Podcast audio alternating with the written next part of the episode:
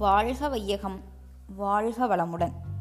இல்லறத்திலேயே ராஜயோகம்.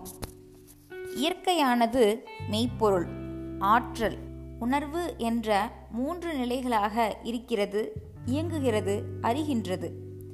ஆற்றல் என்ற பிரிவில் பரமாணு முதலாக எல்லா தோற்றங்களும் அடங்கும். ஏனெனில் தோற்றங்கள் அனைத்தும் நுண்துகள்களாகிய ஆற்றலின் திணிவு நிலைகளே அன்றி வேறில்லை. இந்த மூன்று நிலைகள் ஆங்கிலத்தில் பீயிங் பிகமிங் நோயிங் என்று வழங்கப்படுகின்றன. உணர்வு என்பதை அறிவு என்றும் மனம் என்றும் இடத்திற்கு ஒப்ப கூறுகிறோம்.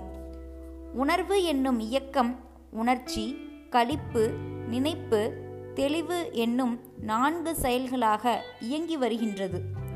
மெய்ப்பொருள் தானே ஆற்றலாகி தன் நிலையை அறிந்து கொள்கின்றது என்பதுதான் பொருள்.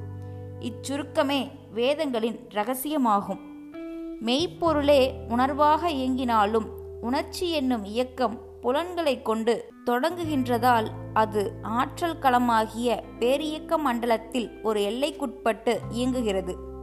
அப்போது தன் முழு மதிப்பும் உணர்வாக எழுச்சி பெற்ற நோக்கமும் மறந்துபட்டு ஒரு மயக்க நிலையில் வாழ்ந்து இன்ப துன்ப அனுபவங்களை பெறுகிறது.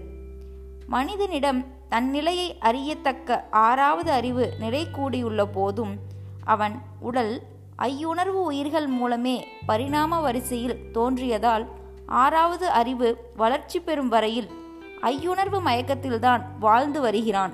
இந்த நிலையில் உணர்ச்சி மயமாகி புரியும் செயல்களின் விளைவாக பலவித சிக்கல்களை வாழ்வில் ஏற்படுத்தி கொண்டு துன்பங்களை அனுபவிக்கின்றான்.